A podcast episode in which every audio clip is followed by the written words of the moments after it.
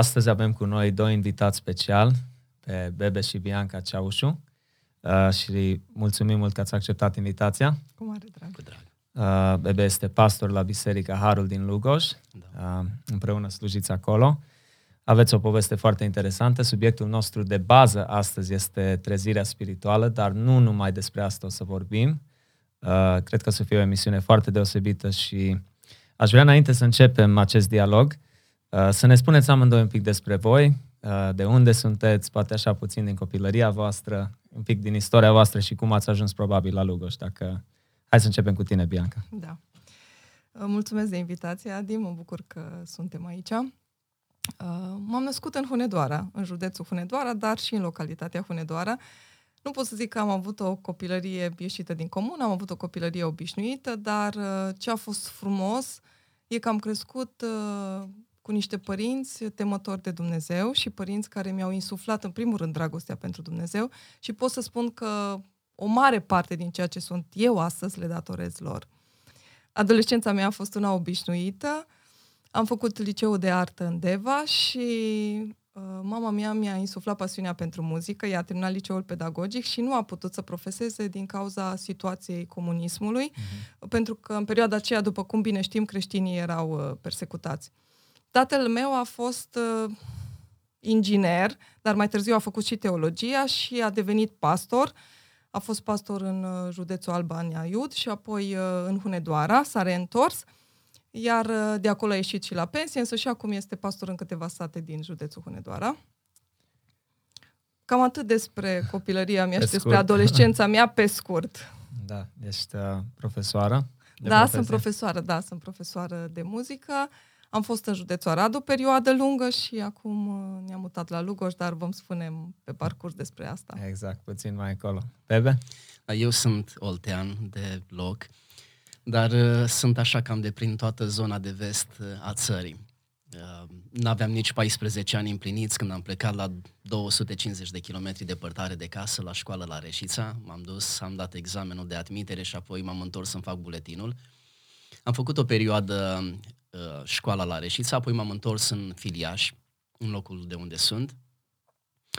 După aceea am plecat, după ce am terminat liceul, am plecat o perioadă de vreo șapte luni în Grecia. Am fost acolo la muncă, uh, nu am avut posibilitatea să merg la facultate așa cum mi-aș fi dorit. Mi-aduc aminte că după ce am luat bacul, încurajat de, de notele de la bac, i-am zis mamei mele, mamă, aș vrea să merg și eu la facultate. Și mama cu lacrimi în ochi mi-a zis, bebe, tu știi că noi suntem săraci, nu avem posibilitatea să te ținem la facultate. Și atunci cumva visul ăsta al meu s-a întrerupt acolo și a trebuit să plec la, la muncă în străinătate. M-am întors acasă, am mai stat puțin acasă, apoi am uh, făcut armata la Reșița și la Caransebeș. După aceea, din nou am mai stat o perioadă acasă, am plecat la școală la Oradea, am stat acolo vreo șase ani, după care ne-am mutat la Ineu, am stat la Ineu 16 ani și apoi ne-am mutat la, la Lugoj. Vara trecută ne-am mutat uh, la Lugoj. Ce eficient sunteți voi așa pe scurt, da. dar spune-ne, Bebe, cum ai ajuns la teologie? Cum, asta, Chemarea la teologie a fost una dramatică, așa într-un cuvânt pentru că mă pregăteam să plec din nou în străinătate, neavând perspective prea multe, asta întâmplându-se în anul 2001. Uh, eram cu un prieten de școală, cu un coleg de școală, intenționam să plecăm amândoi în Portugalia. România nu era atunci în Uniunea Europeană. Ne trebuiau cărți de muncă și noi nu aveam niciunul carte de muncă, ne-am făcut cărți de muncă false. Uh, printr-o agenție de turism din Craiova cu un algerian, nu, numai prostii am făcut atunci. Și în perioada respectivă, în timp ce aproape toate actele ne erau gata, mai trebuia să obținem viza și era ca și obținută, uh, Dumnezeu m-a chemat la școală. M-a chemat printr-un păstor din zona uh, de unde eu sunt. A venit pur și simplu la mine și mi-a zis, tu trebuie neapărat să mergi la teologie. Bineînțeles că n-am dat atenție la început chemării, însă el tot a insistat și a spus, tu neapărat trebuie să mergi la teologie. Și până atunci, Bebe, scuze că te întrerup, ce, uh, ce relație aveai tu cu cuvântul lui Dumnezeu sau așa? Nu, eu m-am, eu m-am întors la Dumnezeu la 14 ani și jumătate, la 15 ani m-am uh, botezat, dar am avut o perioadă în care nu neapărat am căzut, dar credința mi s-a răcit și n-am mai fost ce trebuia să fiu. De asta, în perioada asta, am început să, să oscilez așa. Uh-huh. Ei, când Dumnezeu m-a chemat la teologie, neștiind ce să fac, în ce parte să o apuc, uh, Mi-am luat trei zile de post, am vrut să țin postul Esterei. Wow. Am ținut prima zi de post, n-am mâncat nimic, n-am băut nimic. Mama m-a văzut, nu mi-a pus prea multe întrebări. A doua zi, din nou, am ținut post și a observat că din nou nu mănânc. A doua zi seara a venit plângând la mine și zice, uh, ia și mănâncă, că eu eram slăbuț. Eu când m-am căsătorit la 25 de ani aveam 62 de kilograme. Wow. și zice, te usuci pe picioare, ia și mănâncă. Și atunci m-am oprit după a doua zi de post, n-am primit niciun răspuns așa supranatural cum mi-am dorit eu, în așa fel încât să fiu sigur de chemare. Și după, ce, după trei zile de la, de la zilele astea de post, am avut un vis. Am avut un vis, eram în biserica unde eu am crescut și m-am botezat uh, la țară. Stăteam pe o treaptă undeva în interiorul bisericii și în jurul meu erau bărbații și băieții din biserică, iar eu îi învățam ceva din cartea profetului Daniel.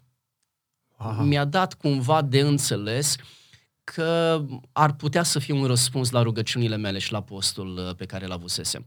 La încă trei zile, de la astea trei zile, am avut un al doilea vis, în care păstorul care mă tot uh, împingea să merg la teologie, uh, mi-a apărut în vis și mi-a zis, tu trebuie să mergi la teologie. Și atunci am mers, am lăsat tot plecatul deoparte mi-am făcut dosarul, uh, am plecat la Oradea să dau uh, examen, nu m-am dus la București, m-am dus la Oradea. Mă gândesc că nu a fost un examen ușor. N-a fost ușor, uh, era mărturisirea de credință, era probă eliminatorie și eu ca să fiu sigur că nu cad chiar la proba eliminatorie, am învățat toată mărturisirea de credință pe de rost. Deci wow. am memorat-o de la cap la coadă. Deci memoria era bună de pe atunci. Da, am rămas, am rămas la examen acolo, nu m-am mai întors acasă, am rămas să dau examenul și în toată perioada asta eu m-am rugat lui Dumnezeu să mă ajute să intru. Intrarea mea la facultate ar fi însemnat că am știut să discern bine voia lui Dumnezeu. Pentru mine, dacă nu aș fi intrat la seminar, la facultate de teologie, ar fi fost o dramă cumplită, pentru că însemna nu neapărat eșecul meu personal, ci faptul că nu știam să discern voia lui Dumnezeu. Am dat examenul în vară, am plecat acasă, n-am stat să iau rezultatul, a rămas un alt băiat din biserica mea, că a mai mers încă un băiat cu mine la, la facultate. Și în duminica următoare eram în biserică acolo la țară și predicam. M-a pus păstorul ca să predic. Erau, cred că, ultimele vreo 10 minute din predică. Când a intrat băiatul, se întorsese de la Oradea, a intrat băiatul care a rămas ia rezultatul și mi-a făcut așa cu degetul, că e de bine. Și atunci am, am început să plâng, dar plângeam așa, serios, îmi curgeau lacrimile de mi se nodau sub barbă. Uh, nu n-am putut să-mi stăpânesc emoțiile tocmai pe uh, considerentul ăsta că Dumnezeu mi-a răspuns la rugăciuni și eu am știut să discern bine voia lui Dumnezeu. În fine, s-a terminat predica cu chiu cu vai și băiatul a strigat, de, se așezase pe ultima bancă, zice, bebe, ai intrat primul. Wow. Eu m-am rugat să intru ultimul, numai să intru și intrasem de fapt la sesiunea din vară, am intrat primul. Așa a fost chemarea mea să merg să studiez la teologie. Wow. Deci, deci oarecum... mai aflu și, scuză mă, mai aflu și eu lucruri noi despre bebe, știi? bine, că nu? tot felul de chestii interesante, da. Până la urmă stau să mă ce diferențe dintre oamenii care se întorc totuși din lume sau din alt mediu și convertirea este mult mai dramatică. Da. Eu am crescut într-un mediu creștin, nu pot să zic că transformarea mea a fost așa dintr-o dată, ci a fost pe parcurs. Am înțeles ce înseamnă de fapt Dumnezeu pentru mine personal. Mm. Că Dumnezeul părinților mei trebuie să devină Dumnezeul meu. Știi? E, e un lucru diferit, da. spun da. eu. Da, convertirile celor din lume sunt întotdeauna mai radicale, mai dramatice decât ale celor care trăiesc în familii creștine. Cei care trăiesc în familii creștine au așa, uh, o, se dezvoltă relația lor cu Dumnezeu treptat în timp. De exemplu, dacă i-ai întreba când a fost momentul convertirilor. Exact. Foarte puțini ar ști să spună în data cu tare. Da. Pentru că la ei totul s-a întâmplat gradual, treptat. Pur și simplu s-au trezit că sunt creștini, că au nevoie de Dumnezeu și că trebuie să se boteze. Însă cei care vin din lume știu să-ți spună exact data, ziua, poate și minutul când Dumnezeu le-a ieșit în cale și i-a mântuit. Da, foarte interesant. Probabil cei care copilăresc în biserică sunt foarte obișnuiți oarecum cu mesajul uh-huh. Evangheliei, cu uh, biserica exact, în sine, da. cu, exact. uh, da, mai ales, și se spune mult în special uh, în cazul uh, copiilor de pastori, știi, că sunt mai interesante uh, eu, nu e ușor, cred că, să, să copilărești așa uh, cu da. uh, părinții fiind așa implicați în, da, în, în exact. lupta spirituală până la urmă, că ai de-a face cu a investi în oameni și așa mai departe. Da, chiar mă gândeam, Bebe, în timp ce uh, spunea un pic din mărturia ta sau experiența asta, chiar ai avut tu oarecum uh, o trezire spirituală în perioada aceea, dacă o pot numi așa, dacă tocmai a venit subiectul, adică ce ai simțit tu în inima ta și dorința aia dintr-o dată, uh, ți s-a schimbat viața în mod radical de la decizia de a pleca să muncești și te-ai trezit la teologie următorii șase ani. Da, chiar am avut parte de o trezire spirituală.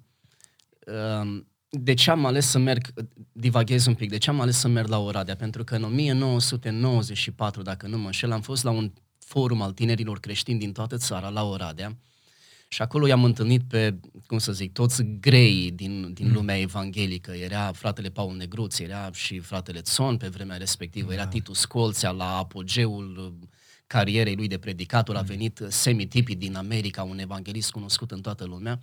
Și asta m-a făcut să merg înspre Oradea, crezând că acolo o să am parte de pregătire teologică și practică mai, mai bună. Um, am avut parte de o trezire spirituală și puțin mai, mai devreme și cumva a continuat. Chiar dacă eu m-am îndepărtat de Dumnezeu, lucrarea Duhului lui Dumnezeu a rămas în, în inima mea și chiar dacă tindeam să mă îndepărtez puțin, uh, Dumnezeu mă aducea întotdeauna la, la calea bună. Am citit o carte a lui Semi Tipit, se numește Factorul rugăciune și el vorbește în cartea asta despre trezirile spirituale din Oltenia. Nu din Oradea sau din wow. altă parte, ci din Oltenia. El a fost în Oltenia și a observat în bisericile mici de țară cum uh, tinerii se converteau, se converteau foarte mult tineri în, peri- în perioada de după Revoluție, 90, 92, 94, cam așa. Și când a fost într-o astfel de biserică în Oltenia, i-a întrebat pe tineri dacă, înainte de începerea serviciului, dacă știe vreunul un verset, să spună fiecare cât un verset până începe serviciul divin. Și cineva l-a întrebat, ați zis un verset, am înțeles bine sau uh, un capitol? Și el s-a uitat așa și zice, da, știi un capitol întreg pe de rost? Și zice tânărul, nu un capitol, zice, noi știm cărți întregi din Biblie pe de rost. Ei, eu am trăit în perioada asta, wow. când trezirile spirituale din Oltenia se manifestau în mod special printre tineri și erau bazate pe cuvânt. Adică ce se întâmpla în bisericile din Oltenia era că tinerii se ancorau foarte, foarte puternic în, în cuvânt. Noi ne întreceam între noi care să citească Biblia mai repede. Am un prieten, este păstor acum în Craiova. El a citit prima dată Biblia într-o lună într-o lună. Citea 40 de pagini sau 40 de capitole în fiecare zi și într-o lună a citit-o. Și ne întreceam între noi ce am mai citit, cât am mai citit și așa mai departe și am rămas cu disciplina asta mai, mai departe. Da, îi mulțumesc lui Dumnezeu pentru vremea respectivă de trezire care a continuat multă vreme să mă țină treaz. Amin. Uh, ce fain. Foarte, foarte uh, puternică mărturie sau asta, capitole întregi memorate, adică vedem că capacitatea noastră, care e dată tot de Dumnezeu până da. la urmă, uh, e mult mai, mai mare decât realizăm sau decât ne dăm noi seama. seama. Da. Pot uh, să intervin un pic? Te rog. Uh, și eu am făcut teologie. Noi ne-am cunoscut la teologie, că nu ne-ai întrebat cum ne-am cunoscut și da, da, urma. e frumos. Urma? Ok, da, deci da. am anticipat. Uh, Uh, ne-am cunoscut la Facultatea de Teologie la Oradea. Eu intrasem deja anul 3 când el a venit anul 1. Wow. Deși el este mai mare decât mine, acum am venit mai târziu la școală și țin minte că undeva prin octombrie ne-am întâlnit acolo. În primul an al În primul de... an al lui și uh-huh. în mhm. al treilea an al meu. Uh-huh. Și așa vreau să fac o glumă. Tata era pastor în Aiud atunci și mă întreabă, îmi spuneau prietenii mei de acolo, vezi, poate te măriți anul ăsta. Și eu, glumind, zic, stai să văd ce prospătură vine la teologie, dar am spus așa, pur și simplu. Și uh, la un moment dat, în, uh, prin octombrie, eram sus în sala de studiu și acolo l-am văzut pentru prima dată, e ceva așa interesant și amuzant în același timp. El a trecut pe lângă un coleg cu care eu stăteam de povești și a zâmbit. Și mie mi s-a părut că zâmbește un înger. Deci am rămas atât de marcată de zâmbetul lui, încât nu l-am mai putut, n-am mai putut să mi-l scot din cap. Dar pentru că îmi doream ca totul să fie călăuzit de Dumnezeu, am zis, Doamne, eu nu vreau să mă bag în seamă sau să încerc eu ceva, ci vreau să se întâmple totul natural, să știu că vine de la tine. Trecusem și printr-o perioadă mai grea și am cerut Domnului lucrul acesta și Dumnezeu așa de frumos lucrează încât uh, în uh, orășelul în care eu făceam practică muzicală, în Sân Martin lângă Felix, el a venit ca să predice erau câțiva studenți pe care i-a chemat biserica. Ceva seară de tinerețe? Da, nu, era nu, într-o duminică. duminică. Okay. într-o duminică. Wow. Și el a venit să predice împreună cu alți colegi de-a lui și atunci mi s-a părut și mai fain și cum vorbește și am zis, Doamne, și vorbește așa frumos și zâmbește așa frumos. Mulțumesc, mulțumesc. Vezi să spui și tu ceva de mine mai târziu în podcast. Exact. Și uh, asta mi-a întărit așa dorința de a-L cunoaște. Da.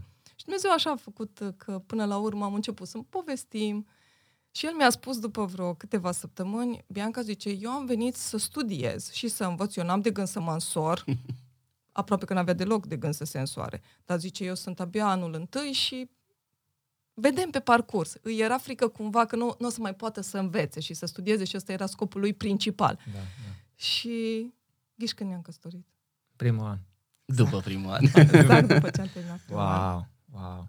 Și eu n-am mai spus nimic. L-am ascultat, am zis că da. Așa a fost călăuzirea lui Dumnezeu și cu căsătoria. Mm. Din ziua în care ne-am cunoscut și ne-am, și, de fapt din ziua în care ne-am împrietenit, nu din ziua în care ne-am cunoscut, au mai durat șase luni și ne-am logodit și după nouă luni, din ziua în care ne-am împrietenit, ne-am căsătorit. Deci a mers totul destul de, destul Și de veneam repede. din medii diferite, nu ne cunoșteam deloc înainte. De aceea le spun des tinerilor că îți dai destul de repede seama dacă este voia lui Dumnezeu. Nu trebuie să o lungești. Acum, într-adevăr, depinde de mai multe chestii, cât de mult stai împreună, cât de... îs- Sunt mai multe lucruri care intervin, dar nu durează atât de mult ca să-ți dai seama că este pentru tine. Da, unii cred că dilema astăzi este că unii lungesc mult prea Mult mult. prea Da, mult, este o da. problemă. Da. Da. Și intervin alte lucruri care nu sunt deloc sănătoase. Tot asta încerc să le spun celor mai tineri care urmează să se căsătorească sau sunt în căutarea cuiva. Uh, programul a fost de șase ani, Bebe pentru teologie la... Patru ani programul de licență Așa. și încă doi master. Ok, so atunci ați rămas în Oradea. Am rămas în amândoi. Oradea, eu făceam, am făcut 5 ani, dar uh, am terminat uh, teologie muzică bisericească. Wow. Și practic cu diploma mea, apoi s-a și desfințat secția câțiva ani mai târziu, cu diploma mea nu puteam să mă angajez. Deci nu era un puteam, program da, mai era un diferit. program cumva, practic era mai mult pentru dirijori sau Da, pentru conceput slujitori. pentru da, biserici. conceput Wow. pentru biserici. Și prea Ok. puține biserici își permiteau și își permit și în ziua de astăzi ca să plătească un De dirijor obicei, sau un da. slujitor. Și atunci, uh, pentru că eu eram deja anul 3, am așteptat uh, prin anul al cincelea, m-am înscris și la facultatea de stat, am, f- uh, la conservatorul de stat și am Wow. făcut paralel anul 5 de teologie și anul 1 la conservatorul de stat. A trebuit să dau examen, mi s-au recunoscut mult prea puține materii și în timpul acesta Bebe a terminat, dar mai aveam eu. Și atunci s-a înscris el la master și așa am terminat împreună până la urmă. Da. It all worked out, cum se spune. Da. Ce fain. Foarte frumos. Uh, mă bucur să aud lucrurile astea. Hai să intrăm în faptul, adică, adică cum ați ajuns voi, practic, la Lugoj. Uh, Dumnezeu v-a călăuzit. Cum v-a călăuzit Dumnezeu să ajungeți în slujirea asta la Lugoj? Bebe, acolo ești pastor acum, o biserică destul de mare. Da, este o biserică mare. Um, Am fost mai întâi, după ce am terminat uh, facultatea, am mers în slujire la Ineu, în județul Arad. Acolo am slujit 16 ani. Anul trecut ne-am încheiat slujirea la Ineu. De Da, fapt, uite, am sărit, mă, mă ierți. Uh, Deci pastorul principal acolo ai- ai fost Bebe. da, am fost singur. Păstor- Unicul pastor, Da. 16 E și o ani de biserică zile. mică. 16 Mă Deci, gândesc că a dau- fost o experiență Da, da, mulți ani. 16 Mulți, ani sunt mulți ani. Pentru, pentru un păstor să rămână 16 ani într-o comunitate, într-o biserică, sunt mulți ani. Da. Sunt mulți ani. Media în România, dacă nu mă înșel, este undeva la 4 ani.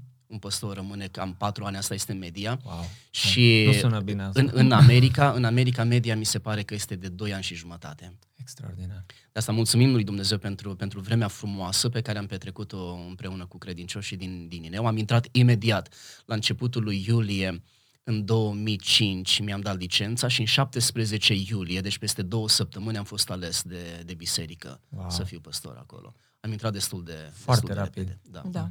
O perioadă am făcut și naveta, 2 ani. Doi de ani zile. am navetat, am rămas în Oradea până ea a terminat Da. școala. În pe- perioada asta am făcut și eu masterul, iar după aceea înțelegerea între noi și biserică a fost că ne vom muta în Ineu cu totul. Am Terminăm lăsat Oradea și după cei doi ani ne-am mutat în, în Ineu.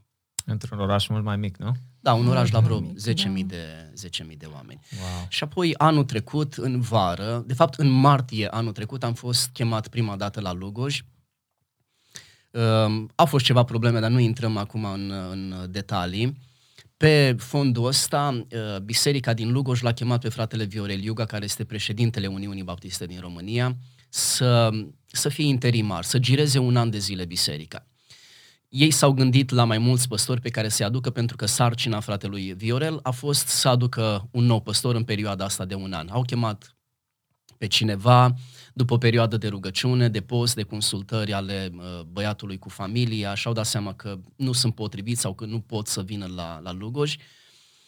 Uh, și apoi uh, mi-a făcut mie invitația. A fost așa ceva din senin, pur și simplu fratele Viorel mi-a trimis uh, un mesaj pe WhatsApp, ai vrea să vii să predici, n-am știut de ce și cum, ai vrea să vii să predici. Nu ți-a spus motivul. Nu, nu, la Lugoj. I-am întrebat pe frații din Ineu, da, au fost de acord în 21 martie anul trecut, în 2021. Memoria. Da. Chiar că. Eu am predicat, eu am știut că merg să predic un mesaj de evangelizare, asta am și spus bisericii, n-am știut detalii, iar la sfârșitul uh, serviciului, fratele Viorel l-a pus pe fratele David Nicola, seniorul bisericii, să se roage și în rugăciunea lui, fratele David a zis, Doamne, uh, călăuzește-i pașii fratelui Bebe înspre noi. Eu am crezut că a greșit și s-a rugat să-mi călăuzească pașii spre casă, înapoi, nu înspre noi. Și de acolo au apărut o felul de, de discuții. M-au mai chemat din nou, se apropia uh, săptămâna mare, m-au chemat să predic în săptămâna mare toată săptămâna. N-am putut să predic, am predicat doar primele trei seri, luni, marți și miercuri. Și în perioada asta am rămas la, la Lugoj și fratele David Nicola m-a chemat într-o zi în casă unde locuiește el lângă biserică și mi-a zis, frate Bebe, tu o să vii păstor aici. Deci eu nu luasem decizia, încă nu mă gândeam la lucrurile astea, deci tu o să vii păstor aici și zic de ce. Pentru că eu am, am avut călăuzire din partea lui Dumnezeu. Și ce vreau să-ți povestesc cum am avut călăuzirea. Deci de fiecare dată când venea un păstor, ei în mod neoficial își căutau de vreo șapte-opt ani un păstor. Wow. Dar uh, nu, nu s-a potrivit niciunul. Fratele David spunea de fiecare dată când venea cineva și urca la ambun să predice, eu îl întrebam pe Dumnezeu. Fratele David a avut multă vreme călăuzire și a avut o, o relație cu Dumnezeu cunoscută în, în toată zona Banatului. Deci eu îl întrebam pe Dumnezeu, Doamne, El este? Deci niciodată Dumnezeu nu mi-a răspuns nimic. O singură dată mi-a zis clar, nu. Wow.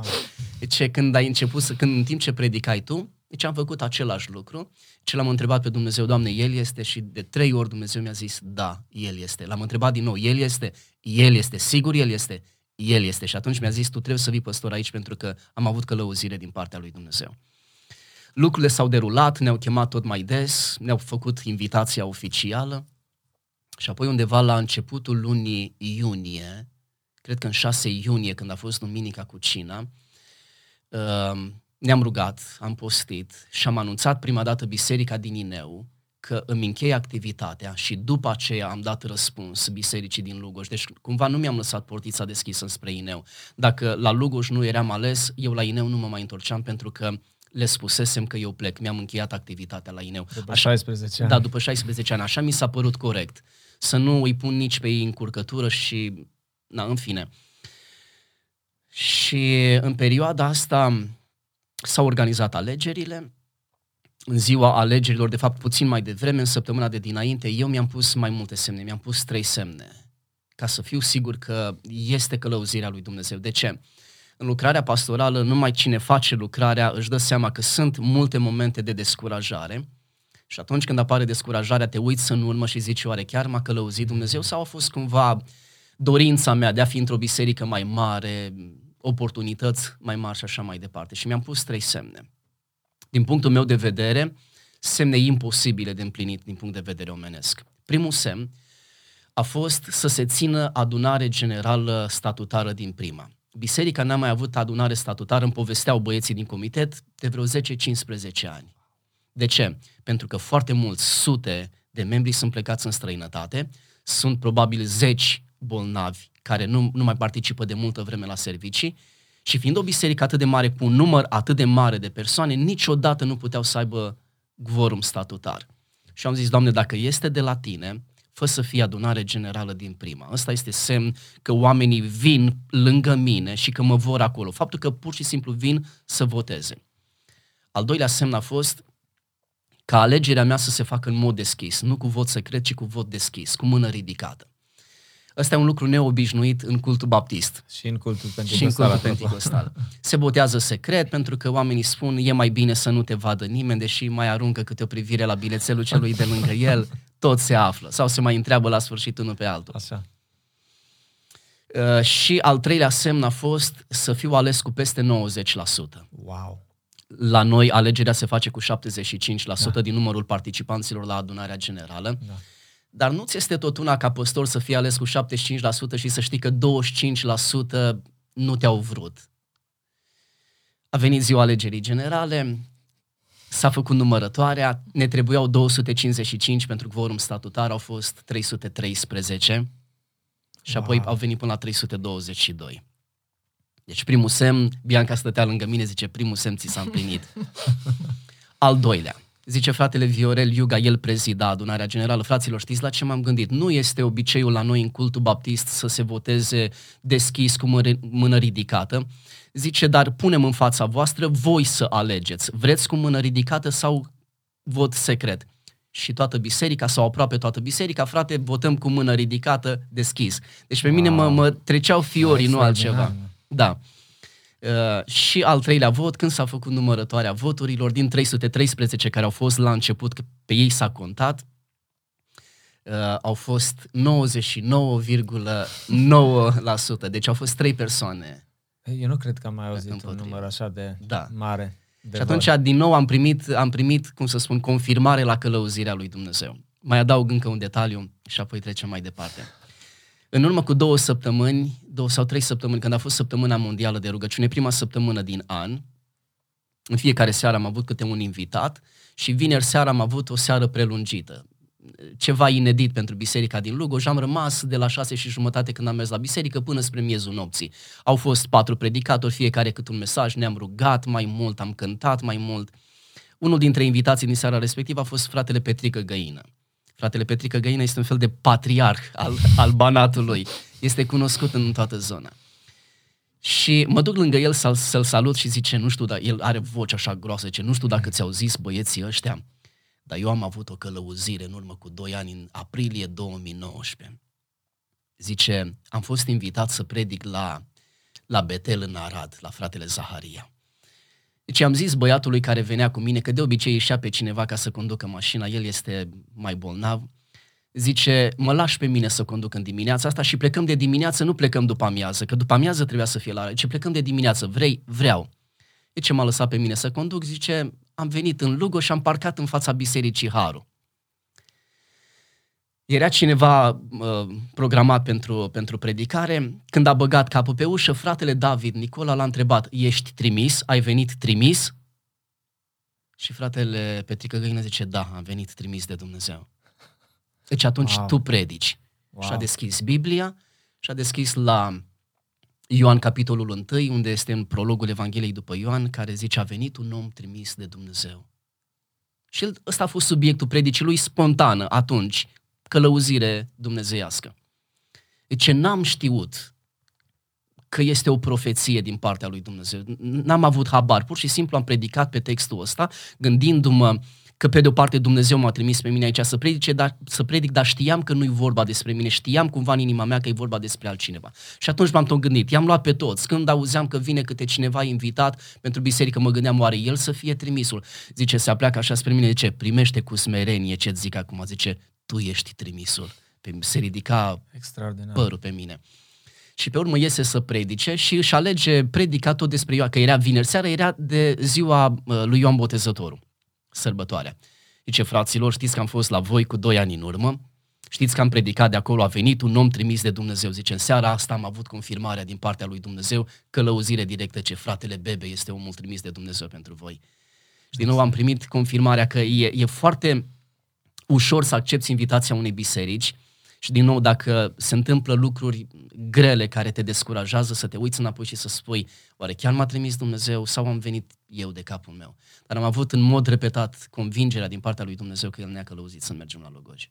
Extraordinar. Wow, ce mărturie. Foarte, foarte puternic. Da.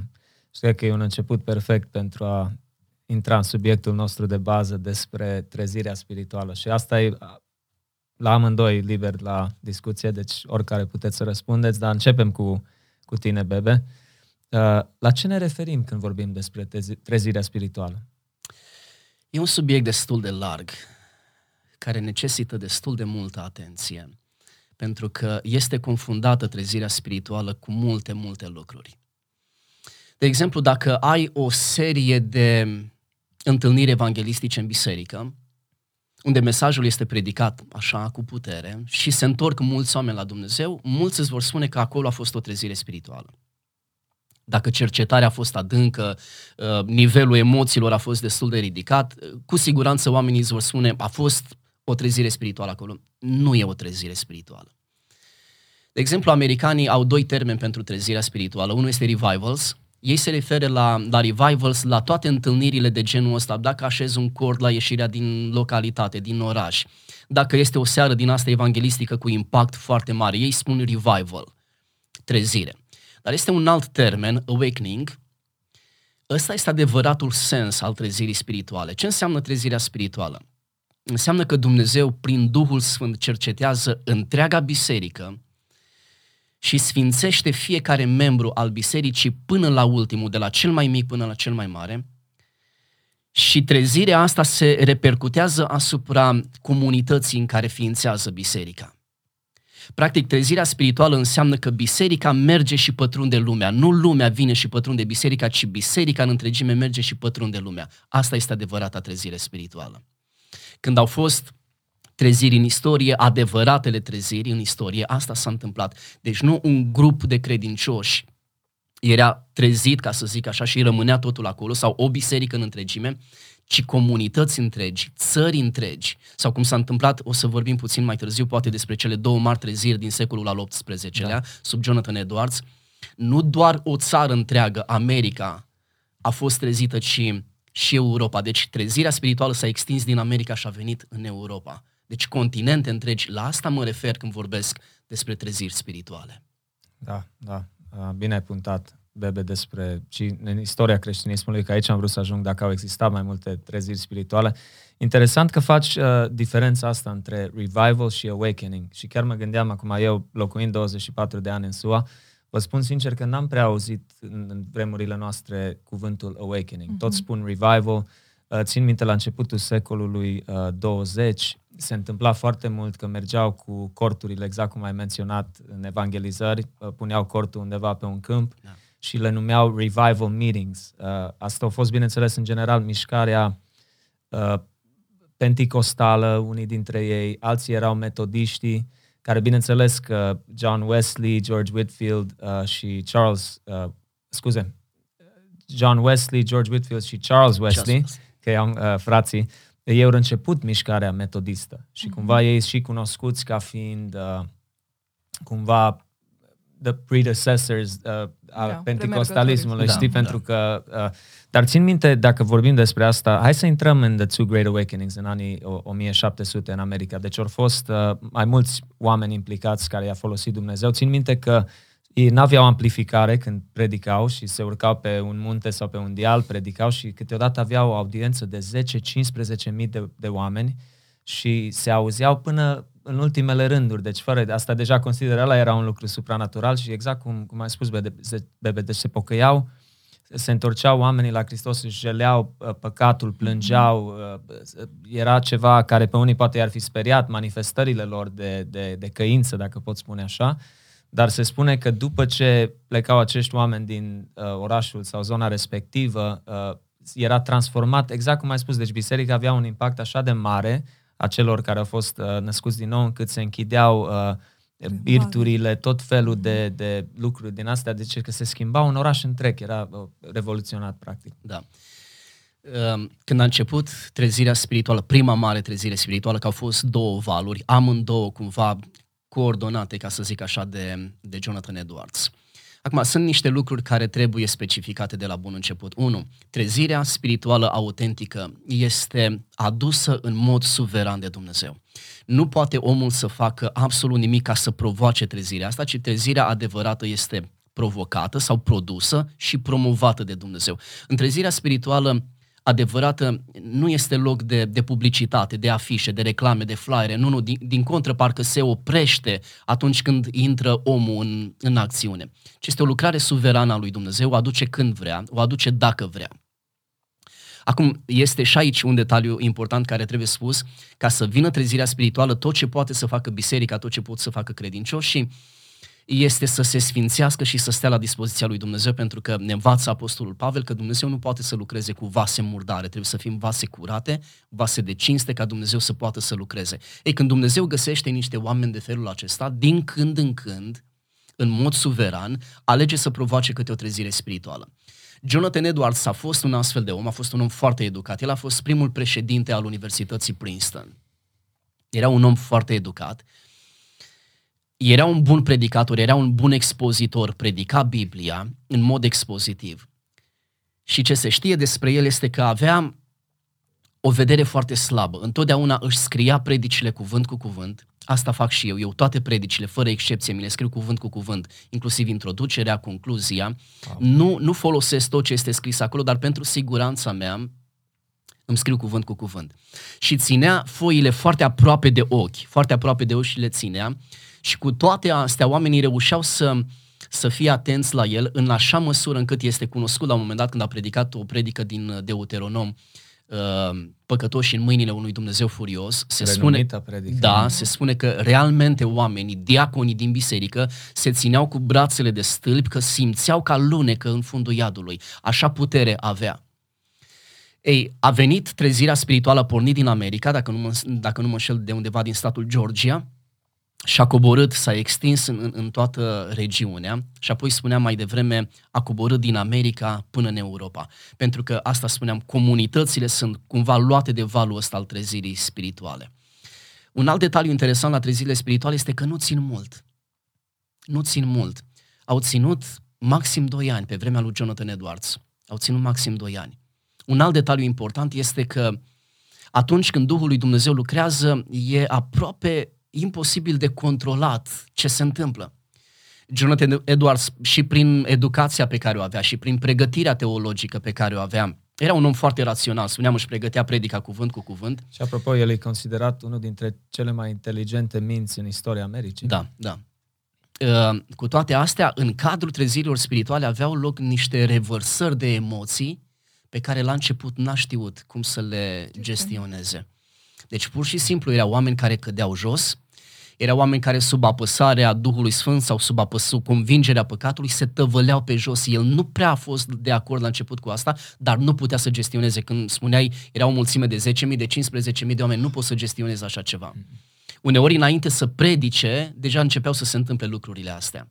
Și atunci a fost nevoit să scrie pentru că oamenii îl acuzau pe el că organizează treziri false, că manipulează emoțiile oamenilor și a fost nevoie să scrie un tratat destul de serios, este tradus în limba română despre trezirile spirituale, în care se explice că este felul suveran al Duhului Sfânt în care se manifestă și pur și simplu, oricât ai fi de rațional, nu poți să gestionezi așa ceva. Și a mai fost încă un val la vreo 20 de ani distanță, cumva coordonat tot de el. Astea sunt cele două mari treziri spirituale din America. Bineînțeles, au urmat prin frații Wesley, au urmat în Anglia, au urmat prin George Whitfield, da? Aici invers a fost, a început din Europa și s-a dus înspre America. Da, și s-au și intersectat Whitfield cu Edwards, da. s-au slujit, au slu- Whitfield a predicat în biserica lui Edwards pe vremea aceea. Da, e interesant cum Duhul lui Dumnezeu alege să, să lucreze și practic noi când ne rugăm pentru o trezire spirituală asta, asta încercăm să, să îi conștientizăm pe oameni că trebuie să se întâmple, că trebuie să stăm la dispoziția lui Dumnezeu să ne sfințim, în așa fel încât Dumnezeu să ne folosească, dar nu spre folosul nostru. Eventual folosul nostru este sfințirea, ascultarea de Dumnezeu și în cele din urmă siguranța mântuirii, dar spre folosul comunităților în care trăim. Deci pur și simplu comunitățile erau luate de valul trezirilor spirituale și erau sute, mii, sute de mii de oameni care se converteau da. Sute de mii de da. oameni. Da, dar în procesul ăsta ne schimbăm și noi. Bineînțeles că e primul beneficiu este al nostru, dar nu doar al nostru, ci al comunității. John Wesley se spune despre el, sau el spunea, Paro- parohia mea este lumea. Mm. În sensul în care pe unde trecea el, venea valul trezirilor spirituale după el și se răspundea în toată lumea. Asta înseamnă trezirea spirituală autentică. Se schimbă comunitatea în care trăiești. Da, și mă bucur că ai precizat un lucru, că e un act suveran al lui Dumnezeu, uh, trezirea spirituală. Uh, știi, în vremurile de azi sunt așa mulți care încă pun accent și spun ok, ne întâlnim în data de asta, un weekend de trezire spirituală mm-hmm. sau așa ușor folosesc uh, termenul ăsta. Uh, aproape că fac un abuz, uh, din păcate, din, din acest lucru și uh, țin minte un lucru care o uimit oamenii când acești oameni predicau Edwards, Whitfield, mesajele acelea uh, pentru mulțimi uh, erau mesaje foarte simple, simple, pentru că au rămas documentate și în scris și în cărțile, în biografiile lor, adică erau predici care uh, accentuau Evanghelia pe Iisus Hristos răstignit, uh, înviat uh, uh, și așa mai departe, practic, și nu era ceva foarte sofisticat sau ceva, deci pur și simplu Duhul Sfânt a ales să, să lucreze într-un mod extraordinar și să știți că uh, urmarea sau consecințele în sensul bun a acestor evenimente a dus mulți ani în America. Uh, știți că din America au venit uh, cei mai mulți misionari, uh-huh. au fost mhm. trimiși, uh, au slujit și, și până în ziua de azi aproape, deci au beneficiat restul lumii de aceste treziri spirituale, bebe. Da, asta se întâmplă în trezirile spirituale și asta așteptăm și noi să se întâmple când, când și dacă va fi vreo trezire spirituală. Uh, Acum, e greu să aștepți trezirea. E greu să te rogi ani sau zeci de ani, este greu să aștepți și să vezi că lucrurile nu se mișcă în direcția în care ai vrea și atunci se întâmplă două pericole destul de mari. Chiar aseară vorbeam la biserică despre ele. Primul pericol este să tot aștepți și să te rogi și să nu mai faci nimic altceva îți încrucișezi mâinile și stai înaintea lui Dumnezeu și te rogi și te rogi și te rogi și nu mai faci nimic altceva. Și atunci cumva pierzi orice altă oportunitate de slujire, nu mai ai nicio viziune pentru că tu aștepți manifestarea aceea suverană a lui Dumnezeu. Da. Nu. Până atunci noi trebuie să, să lucrăm, ca să zic așa. Am început în ultimele două, trei săptămâni un grup de rugăciune în fiecare dimineață ne strângem la biserică de la 7 la 8. Wow. Uh, le-am zis uh, fraților, surorilor, uh, copiilor, înainte să meargă la școală, să se oprească 10 minute la biserică, să ne rugăm împreună și vin părinții cu ei, vin copii, vin vârstnici care oricum nu pot să doarmă noaptea. Și azi dimineață le-am vorbit din Exod, capitolul 14, versetul 15, unde Dumnezeu îi zice lui Moise, erau evrei în fața Mării Roșii și toți erau înspăimântați strigau către Dumnezeu și zice Dumnezeu, ce sunt strigătele acestea ale poporului? Spune-le să meargă înainte. Și dacă te uiți câteva versete mai sus, ce erau strigătele acelea? De fapt, era o rugăciune, zice, s-au înspăimântat, au strigat către Dumnezeu și au cerut ajutor. Erau practic o rugăciune. Practic ce spune Dumnezeu este ce rost au atât de multe rugăciuni fără să faci nimic. Rugăciunea trebuie să te împingă la acțiune. Ăsta este un pericol. Să nu mai faci nimic, ci să aștepți, să aștepți. Al doilea pericol este dacă vezi că nu vine trezirea, să o iei pe cont propriu. Să faci tu ceva cum a făcut Saul pe vremea lui Samuel cu jerfa. Dacă nu vine Samuel, poporul se împrăștie de lângă el, hai că iau lucrurile în mâinile mele și aduc eu jerfa.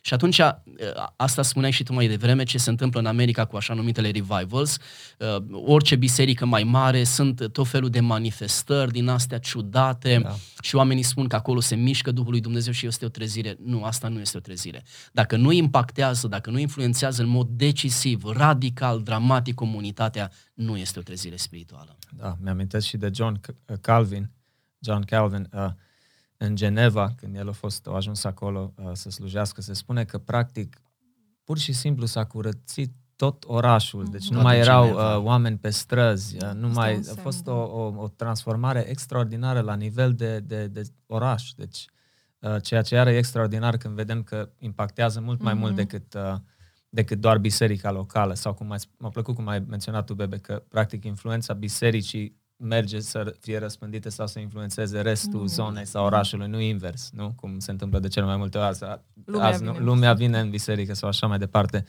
Uh, cred că o chestie care totuși ar trebui să fie o încurajare pentru noi, acum știm că au fost oameni și în secolul 20 uh, revivalists precum uh, A.W. Tozer, Leonard Ravenhill, acești oameni uh, mari lui Dumnezeu, cum îi numim noi, care și-au dorit mult uh, trezirea spirituală să o vadă și nu au văzut-o, cum a fost atunci cu sute de ani în urmă. Uh, Uh, dar cred că dacă putem vorbi un pic și despre o trezire spirituală personală, nu? Că aia putem să o experimentăm cu toții dacă îl dorim cu adevărat mai mult pe Dumnezeu în viețile noastre. Da, uh, trezirea spirituală de fapt așa începe. Poate nu începe întotdeauna cu o biserică întreagă, ci poate începe cu un om. Un om poate uneori nebăgat în seamă, poate uneori un, uneori un tânăr sau o tânără sau un bătrân, un bătrân bolnav care stă acasă și se roagă și este prăbușit, zdrobit înaintea lui Dumnezeu pentru ceea ce se întâmplă fie în biserică, fie în, în, în localitatea, în comunitatea în care el trăiește. Uh, este mai întâi o trezire spirituală. Nu de mult am predicat în biserică despre trezirea personală a lui Iacov. Când Iacov se desparte de socrul lui, de la ban și Dumnezeu îi spune acum suiete spre Betel, mergi la Betel. Numai că în drum spre Betel, Iacov se oprește în două locuri, se oprește mai întâi la Sucot și apoi se oprește la Sihem, înainte să meargă la Betel și teologii, comentatorii Bibliei spun că perioada asta a durat cam 10 ani. Deci în loc să meargă unde trebuia să meargă, el s-a oprit pe drum cam 10 ani. Wow. Ei, în perioada asta, cel puțin în al doilea loc, la Sihem, știm ce se întâmplă cu singura lui fică cu Dina, este batjocorită de fiul mai mare lui cetății. Doi dintre copiii lui se răzbună și ajung ucigași și Iacov stă în fața lor și are o singură reacție, zice, voi m-ați nenorocit. Dar de fapt, el își nenorocise familia pentru că el a rămas în locurile astea. Dacă el se ducea de prima dată la Betel unde Dumnezeu i-a zis, nu se întâmpla ce s-a întâmplat aici. Uh, și atunci uh, Dumnezeu îi vorbește din nou lui Iacov după cei 10 ani și zice, uh, scoală-te și du-te la Betel unde ți-am zis. Și Iacov are parte de primul moment așa de detrezire spirituală autentică, stă în fața familiei și spune, vă lepădați podoabele de pe voi, nu putem să mergem înaintea lui Dumnezeu oricum, ne curățim, ne sfințim și mergem la Betel și au plecat și au ajuns la Betel și primul lucru pe care l-au făcut, au ridicat altarul. Probabil, nu știu dacă mai era piatra pe care a stat el cu mm. capul când a fugit de fratele lui de Esau, dar a reconstruit altarul acolo și s-a închinat lui Dumnezeu. Și a fost o trezire spirituală personală care avea să ducă mai departe la să zic așa, influențarea urmașilor, a copiilor lui și a celor 12 seminții care au descins din el. Da. Trebuie să fie o trezire spirituală personală înainte să se întâmple ceva la nivelul bisericii și al comunității.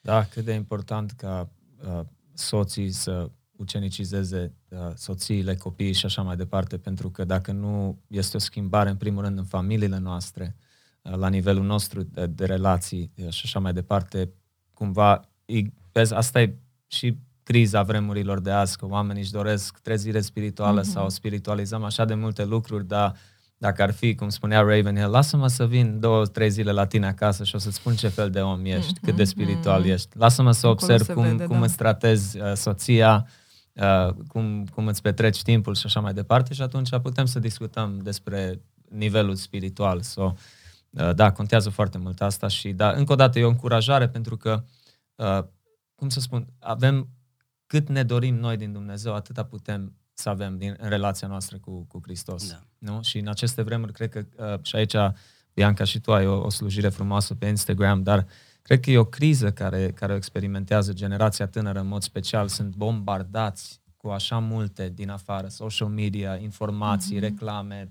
fie așa, fă așa. Și deja oamenii parcă nu mai au timpul ăla valoros în liniște, cum era mm-hmm. poate pe vremea noastră, dacă pot spune așa. Da. Uh, când nu era internetul, nu era așa de uh, folosit cum este acum, nu exista social media, eu țin minte telefoanele Nokia în anii 90, nu? Și voi la fel. Unii nici nu le aveam. Da. Aveam și pager din ăla pe vremuri, unde numai primeai un, un știți, mm-hmm. de la ce mhm. număr da, uh, da, da. ai fost contactat și așa mai departe, dar cred că uh, provocările sunt mult mai mari astăzi, nu? Mm-hmm.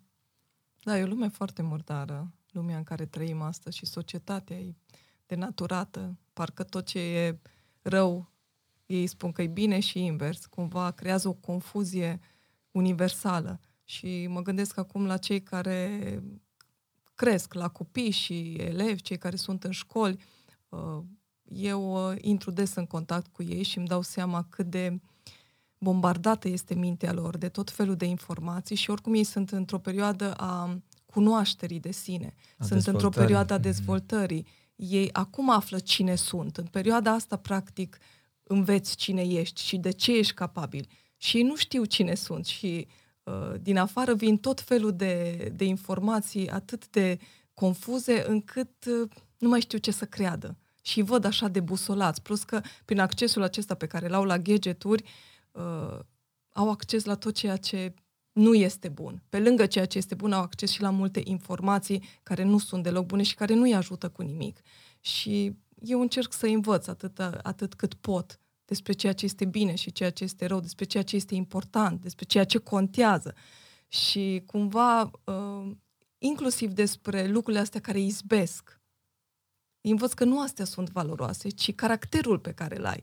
Doar că atât de puțin se mai pune accent în societate pe caracter, încât uh, de multe ori primesc uh, răspunsuri descurajante, ca să spun ah. așa. Dar asta nu înseamnă că mă las, ci încerc să vin cu alte răspunsuri la ceea ce îmi spun ei. Și până la urmă ajung tot la concluzia mea.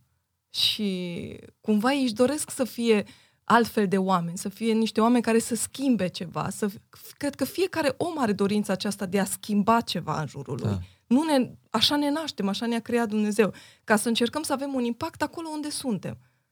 Și de multe ori când uh, discut cu ei, se uită la mine și mai spun, pentru dumneavoastră este ușor să fiți așa. Nu neapărat este ușor și eu am avut parte de luptele mele și vorbesc deschis cu ei despre luptele pe care le-am avut, despre ceea ce am învățat și eu și despre ceea ce încă învăț, despre lucrurile cu care mă lupt și în ziua de astăzi.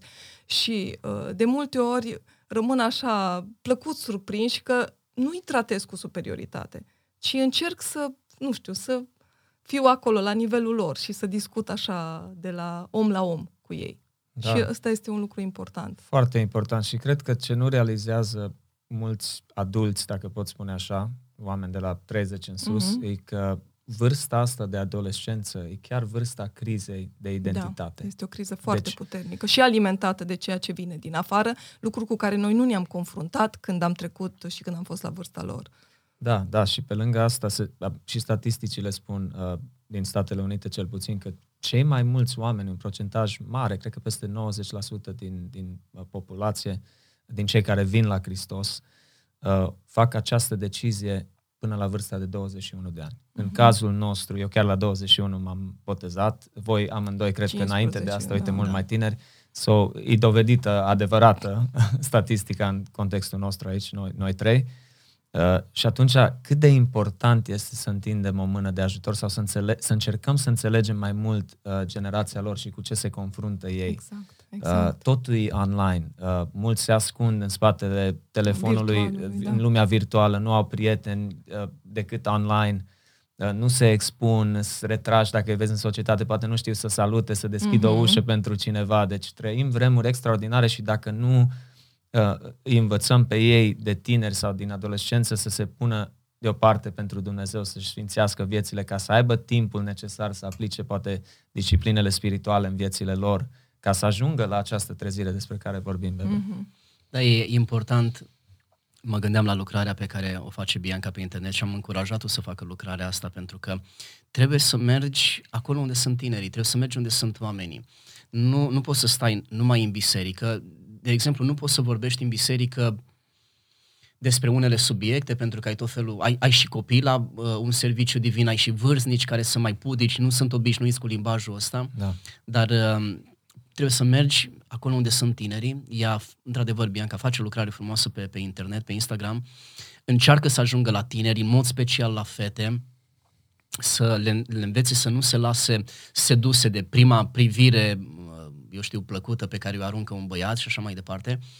Și poți să încep de acolo să influențezi înspre bine, să le arăți pe Dumnezeu, să le arăți că există alternativă pentru trăirea asta uh, lumească păcătoasă și, într-adevăr, Dumnezeu, în mod repetat, de exemplu, în cartea profetului Ezechiel, uh, repetă uh, chemarea asta, caut un om, caut un om. Îl caut pe Instagram între tineri, să-l folosesc acolo, îl caut în biserică, îl caut la locul de muncă, caut un om ca să-l folosesc. Și ne bucurăm că Dumnezeu ne folosește în sfere diferite să putem să atingem oameni diferiți. Da. da, și uh, este vremea să spunem adevărului pe nume. Nu mai putem să ne ascundem cumva, să ne gândim acestea sunt subiecte tabu, hai să nu vorbim despre ele. Pentru că societatea le dă pe față și promovează tot ceea ce este murdar. Nu putem să tăcem și să zicem, hai să nu vorbim despre subiectul acesta. Trebuie să recunoaștem pe față că este necesar să vorbim despre subiecte dificile, pentru că ne luptăm cu ele, sunt printre noi. Nu putem să le ignorăm. Și copiii din afară și adolescenții par ok. Nici nu-ți dai seama ce este în sufletul lor. În sufletul lor se dau niște lupte cumplite, niște lupte ca să reziste, niște lupte ca să fie acceptați.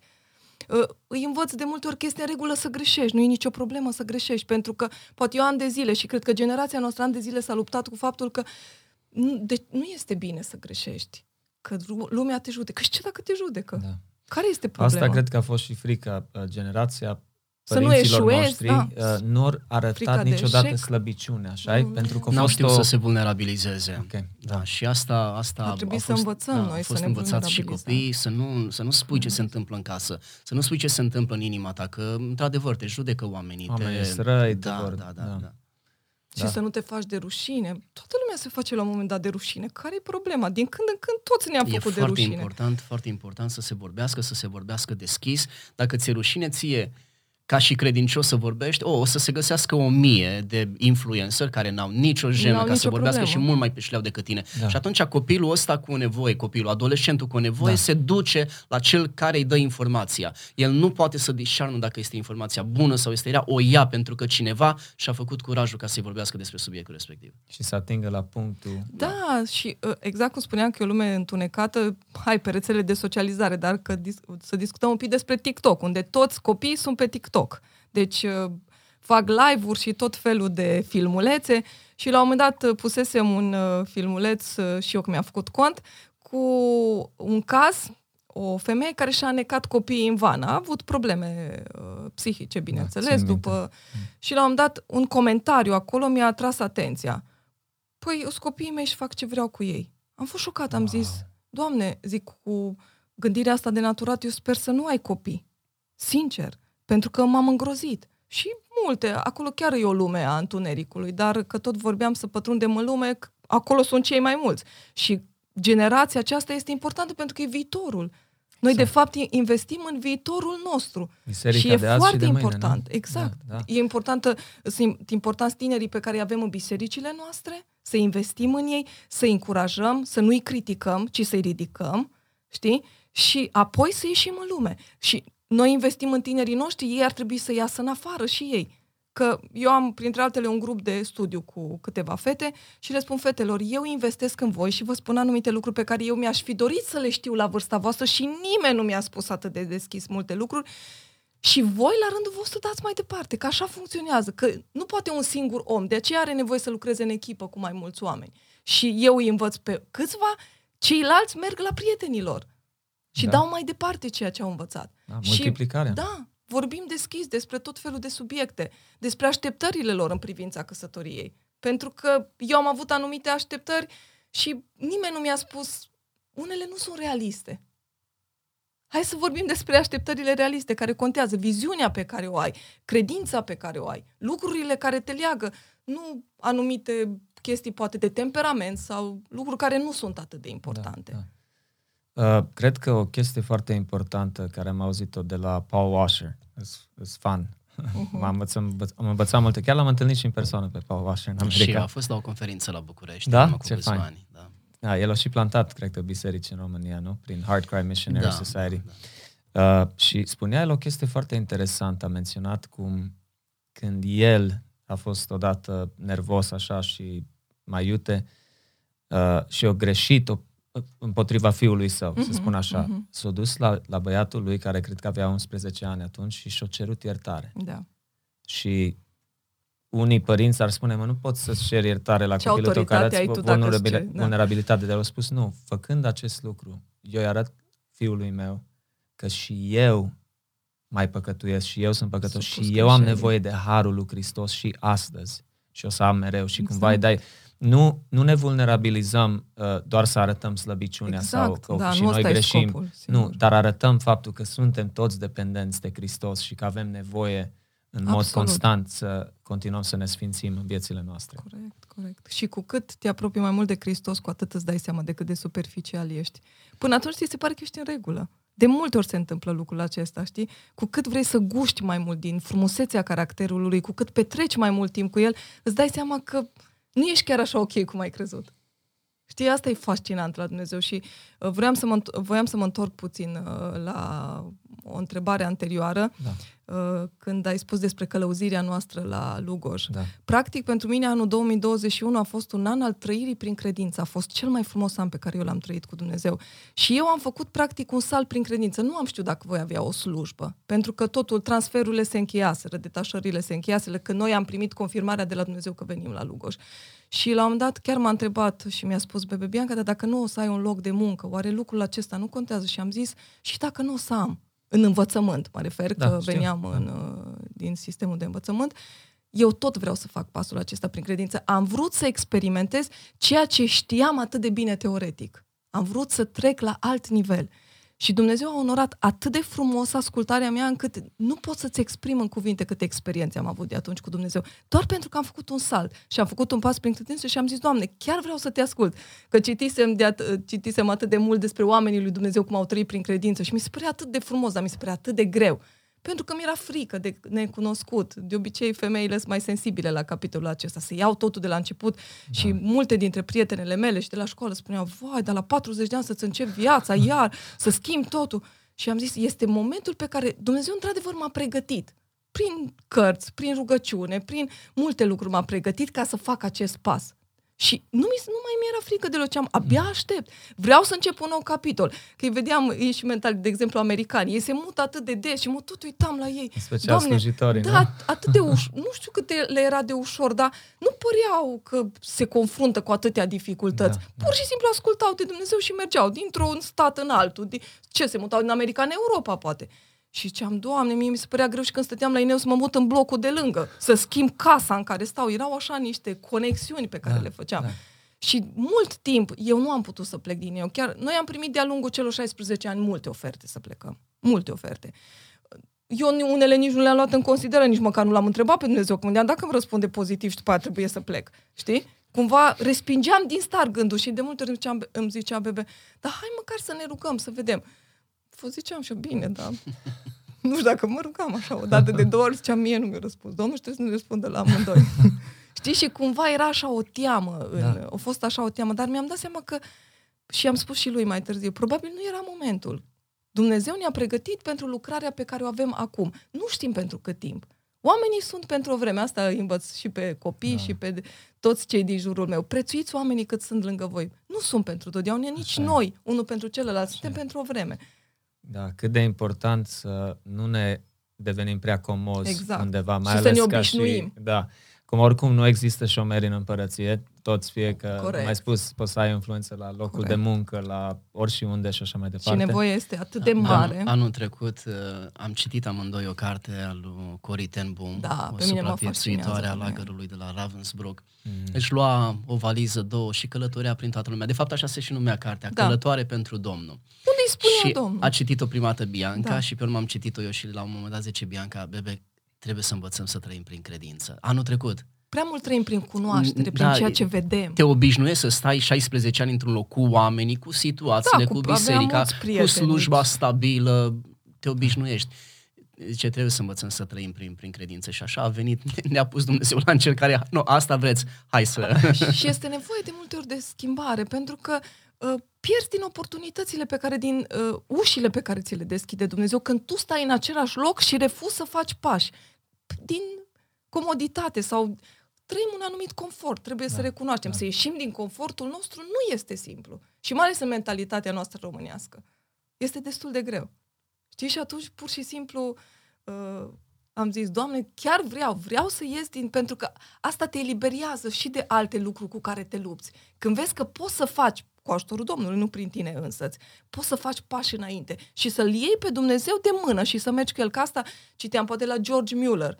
Vorbea cu Dumnezeu cum vorbesc eu cu voi și am zis, Doamne, cum se poate așa când noi în, când avem o situație, prima dată încercăm să o rezolvăm prin forțe proprii, trebuie să recunoaștem. Ăsta e primul lucru pe care îl faci din instinct. Și abia mai târziu, Doamne, totuși, hai să te întreb pe tine. În loc prima dată să-L întrebăm pe Dumnezeu. Și cumva asta am învățat și anul trecut. Când îmi apare o situație, Doamne, ce vrei să fac în situația asta? Sau când nu știu să gestionez ceva, zic, am răbdare, nu mai mă duc repede să rezolv. O las acolo și zic, Doamne, știu că Tu îmi dai lumină la un moment dat și pentru situația respectivă. Nu vreau să o mai iau înainte. Mm. Deci vreau să mă duc mână de mână cu El. Asta este ceea ce îmi doresc poate cel mai mult de la anul acesta. Nici nu mi-am uh, setat nu știu ce așteptări, nici nu mi-am pus uh, rezoluții nu știu de care. Ca lui Jonathan Edwards. Da. Da. Ci pur și simplu vreau să învăț să trăiesc cu Dumnezeu în fiecare zi. Asta este ceea ce îmi doresc cel mai mult. În eu, în familia noastră și în biserica în care slujim. Pentru că nevoia este atât de mare și pe măsură ce te apropii de Dumnezeu, îți deschide și mai mult ochii. Îți ia așa un văl de pe ochi și Da. vezi A, cât ce de mărturie disperată e puternică. si- situația, în general, la nivel mondial. Da, da, absolut. Mă bucur că l-ai menționat pe George Mueller, uh, care are autobiografia aia renumită în istoria creștinismului, un om care nu mai știu câte zeci de mii de rugăciuni Ba, are documentate, mult. răspunsul 50.000. la ele, 50 de mii 50.000. de rugăciuni, A are, fost și are eu documentat fascinată. răspunsul, da.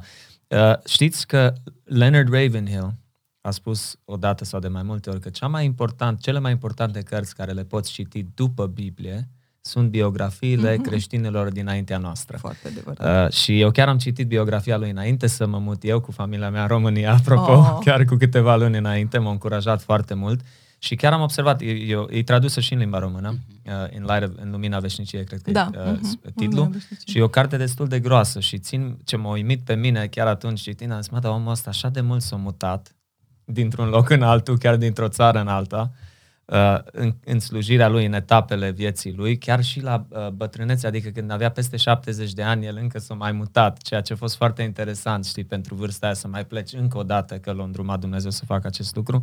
Și acum, uh, vorbind cu voi, chiar înainte să începem emisiunea, Uh, tu ai mai publicat și pe Instagram cu, uh, că citești sau ai citit Da. biografia lui, Mhm. lui Mueller Mhm. și uh, tu, Bebe, ai citit uh, despre viața lui Martin Lloyd Jones. Dacă ne puteți uh, să ne spuneți un pic despre ceva concluzii sau ce vă încuraja din aceste două cărți. Da, uh, eu vreau să spun o întâmplare din viața lui George Mueller. Am fost fascinată de tot ce am citit da. despre el, însă mi-a rămas așa ce, ce relație profundă avea el cu Dumnezeu și cât de natural vorbea cu el. La un moment dat uh, călătoria din uh, Anglia în America pe un vas și trebuia să ajungă într-o anumită zi. Uh, s-a uitat, uh, stătea pe vas și zice capitanul, vai, s-a lăsat ceața. Și Mueller zice, dar eu trebuie, să- trebuie să ajung neapărat sâmbătă în cutare loc. Și s-a uitat capitanul la el și a zis, n-ai cum să, nu, nu există, vasul acesta nu ajunge decât cine știe când. Și Mueller zice, hai jos în cabină să ne rugăm. Priată, mă rog eu și poate rogi tu. Și s-a rugat simplu, Doamne, Tu care ești Dumnezeul tuturor lucrurilor, știi că eu n-am întârziat niciodată la o întâlnire, indiferent unde a fost. Te rog să ridici ceața. S-a uitat la capitan și zice, acum roagă-te și tu.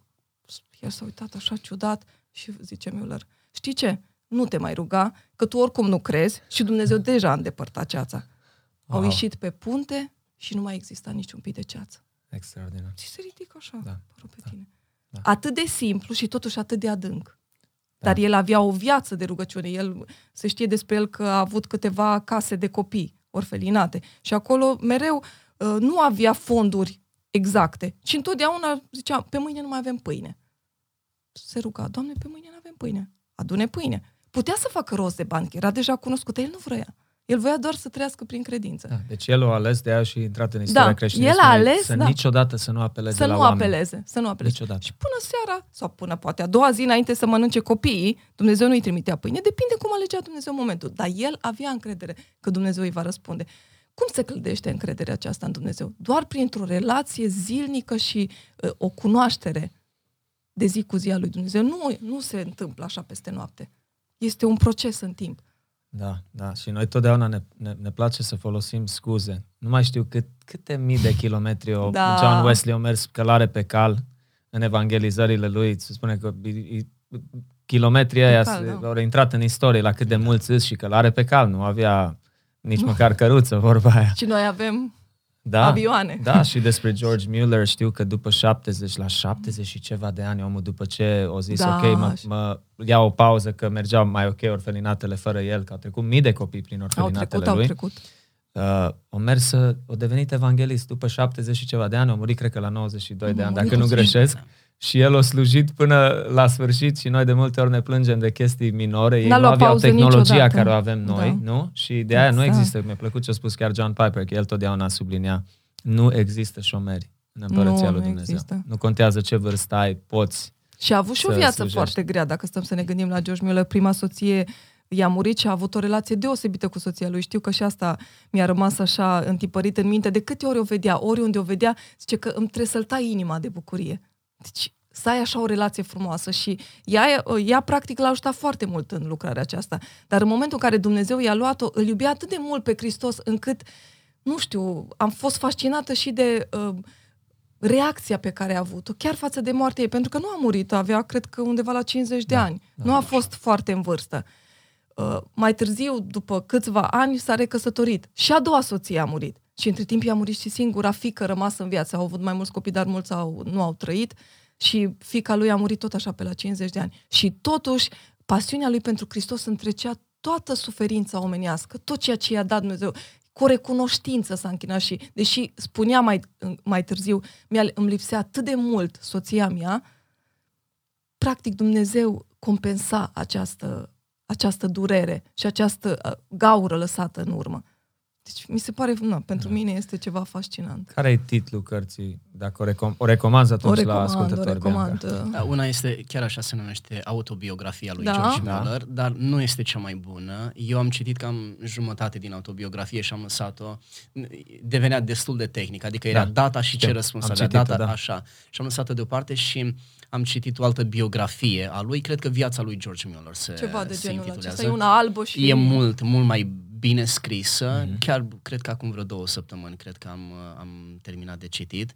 Informațiile încă îmi sunt proaspete și mie. Ce e demn de remarcat la el este că la vârstă tânără, la 24 de ani, s-a mutat în Londra și atunci a luat decizia de a merge înainte în lucrare, că prima dată a fost ca misionar printre evrei din Londra, de a merge înainte fără să mai fie sprijinit de asociația misionară și să nu mai fie uh, sprijinit financiar nici de biserică de nimeni. Pur și simplu să trăiască prin credință. Interesant, a făcut la început și-a făcut o cutie pe care o punea în spatele bisericii.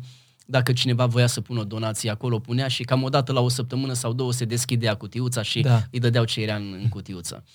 Și așa s-a remarcat el ca fiind cam, cam singurul om despre care se știe că a făcut o lucrare așa de mare fără să ceară niciodată niciun ban. Fără să ceară niciun ban. Apropo de numărul copiilor, cam 10.000 de copii au trecut prin orfelinatele lui.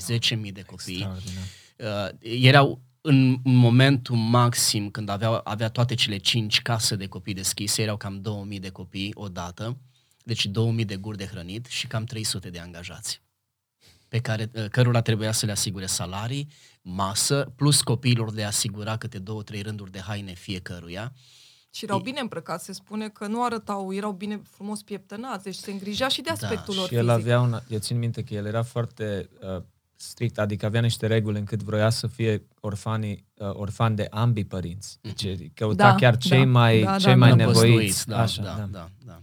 Și când te gândești modul în care uh, l-a transformat și pe el Dumnezeu, că a fost o pușlama în tinerețe. da Chiar am vrut să menționez Da, asta. deci eu el am a rămas fost un, șocată, un, nu am un știut. mincinos de notorietate, Da, cum da. se spune. Uh, și Mergea făcea- în restaurante și, Și nu mânca și plătea. fugea, nu Și plătea sau fugea. dormea la hotelul Da. și pleca înainte să achite nota. Da. Asta e bine de menționat E- pentru este ascultători, foarte că unii important. consideră, mă, pe Da. mine nu, eu sunt păcătos, eu nu. deci omul Deci ăsta era este- foarte Și nu este- doar păcătos. el. Este speranță Și pentru, Wurbrand, pentru dacă stăm să ne oricine. gândim. Da, este speranță pentru oricine. Dumnezeu poate să salveze și să transforme radical. Pe Și cred că asta e și partea fascinantă, că de obicei oamenii aceștia care au gustat și din păcat adânc, transformarea este radicală și oamenii aceștia de multe ori schimbă lumea.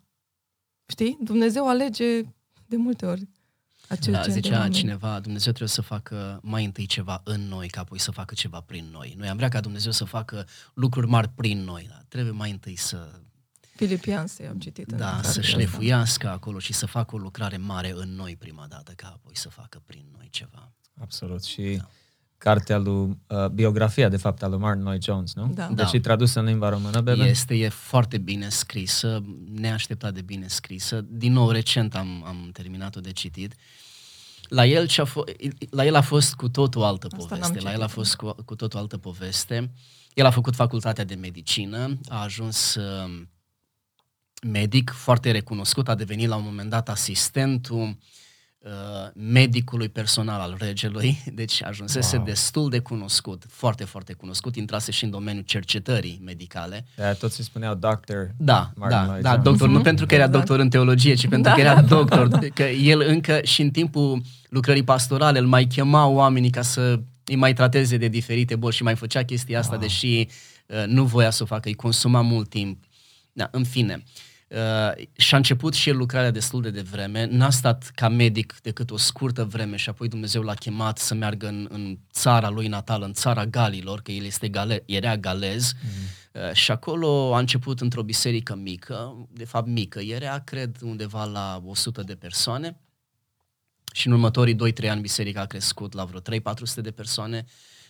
El și biografii lui numeau chestia asta o trezire spirituală. Din nou, e, e cu dus întors, că nu a fost o trezire spirituală în adevăratul sens al cuvântului, dar el, el și-a dorit toată viața și el a trăit mult, cred că tot undeva în, în jur de 80 și ceva, da, 80 Știu și că în ceva de ani. 81 a murit, el, Da. în 1981. Da. O- 82, că s-a născut în 1899. Ah, da, Așa, da. deci 82 de ani a trăit. Uh,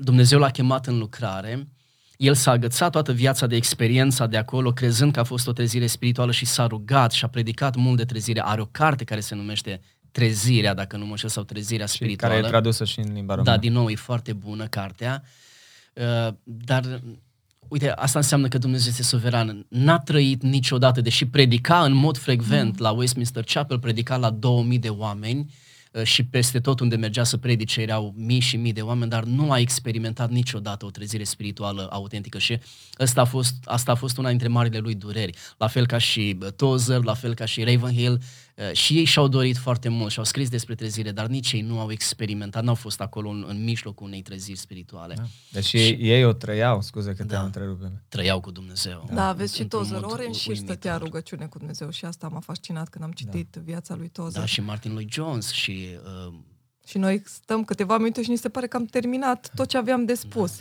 De cele mai multe ori, da, Lloyd Jones uh, e chiar numit, uh, e considerat ultimul puritan, Da. uh, se spunea despre el. Uh, în concluzie, uh, și chiar așa mult îmi place să, să țin dialogul acesta cu voi, uh, vă aștept la alte emisiuni pe amândoi. Uh, îmi drag. place așa de mult, uh, aceste lucruri sunt așa importante. Uh, dacă ne poți spune în concluzie, Bebe, un pic, tu ai scris și tu cărți. Dacă ne spui uh, titlurile cărților și amândoi aș vrea să spuneți unde vă pot uh, găsi oamenii uh, Da. online și așa. uh, s-au strâns până acum 12 cărți și o broșură. O Wow. broșură evanghelistică. Um, prima carte pe care am scris-o se leagă de experiența de dinainte de a merge la seminar. Spuneam că m-am văzut într-un vis, stând în mijlocul bisericii și predicând unui grup de bărbați din biserica de la țară, de la noi. Am uitat visul. După ce am intrat la facultate, am uitat visul. Pentru ani de zile nu mi-am mai adus aminte de el. Și în vacanța dintre anul 3 și 4, când eram la seminar, m-am apucat să fac o serie de mesaje pe cartea profetului Daniel. Și apoi am, uh, m-a prins așa cartea, am făcut o pauză de o lună când a fost să intru de la capitolul 7 încolo în partea profetică. Am luat o lună de zile să citesc doar literatură profetică, să, să știu eu ce cred și apoi am continuat până la sfârșitul cărții. De fapt, eu le predicam celor din biserică în visul meu din cartea profetului Daniel. Și, a Wow. fost, și a fost prima carte That's pe care right, chiar. am scris-o fără să-mi dau seama. Până când am publicat-o, nu mi-am mai adus aminte de vis. Da, un comentariu expozitiv, omiletic mai degrabă pe cartea Daniel și apoi au urmat încă vreo câteva comentarii pe Iacov, pe Coloseni, wow. pe Wow. Rut. Au urmat câteva cărți devoționale. Cea mai recentă anul trecut publicată se numește Anatomia iubirii, ce înseamnă să-L iubești pe Dumnezeu cu toată inima, cu tot sufletul, cu tot cugetul și cu toată puterea. Și înainte de asta am publicat o carte, probabil a fost, poate nu cea mai de succes, dar pe acolo undeva, Uh, se numește Răspunsuri la cele mai dificile întrebări din și despre Biblie, o carte de apologetică. O carte care a prins foarte bine. Și împreună cu Bianca am scris două volume de istoria Mhm. imnurilor. Istoria imnurilor, din Wow, cum, s-a, ce cum s-au fain, da. născut unele imnuri. Foarte important. Extra. Primul volum ne-a luat cam trei ani până când l-am publicat. Voi și cânta doar despre Isus, așa se numesc. Cărțile sunt în, în cam toate librăriile din țară, pentru că am lucrat cu, cu trei edituri foarte mari din țară, cu Casa Cărții din Oradea, cu cu Societatea Biblică Română din Oradea și cu Carmel Print din Arad. Și ei s-au ocupat și de distribuție. O parte, și eu m-am ocupat de o parte de distribuție, dar s-au ocupat și ei, așa că sunt cărțile în, uh, în librările Se pot din găsi. țară. Da. Da, și oamenii vă găsesc pe voi pe, pe Bianca pe Instagram. Da, pe mine pe Instagram, Uh, Bianca tu ai Ceaușu. pagină, Bianca Ceaușu. Tu ai pagină de YouTube uh, Da, cu am, predicile tale. da, de- am un canal uh, de YouTube pe care m-am încărcat câteva predici. Nu sunt multe, vreo 100 sunt. uh, Așa, o, o selecție, 120 și ceva. Nu mai. nu sunt așa multe. Da. Foarte frumos. Uh, Cum am spus, vă sper să mai veniți Da, cu alte mai ocazii, cu venim. ajutorul lui Dumnezeu. Uh, Da. El să Cu vă drag. folosească în continuare în slujirea frumoasă din Lugoj. Așa să fie. Și Am nu și eu un numai- sfat pentru tineri înainte să Da, închei. te rog, Scuză-mă Bianca, că hai te să întrerup. facem Da, vreau, să, vreau foarte mult să mă adresez acum tinerilor. Uh, nu vă comparați cu alții, ci doar cu voi înșivă. Fiecare pas pe care îl faceți înainte este o victorie. Dacă ați căzut, să nu rămâneți acolo, ci să vă ridicați și să mergeți înainte. Descoperiți-vă potențialul pe care îl are Dumnezeu și pe care l-a pus în voi. Investiți în el, dezvoltați-l și dați-l mai departe. Ăsta este sfatul meu pentru cei care ne ascultă și, în mod special, pentru cei tineri, că acolo luptele sunt mai puternice. Așa. Perfectă concluzie. Mulțumesc încă o dată. Cu drag. Și noi mulțumim.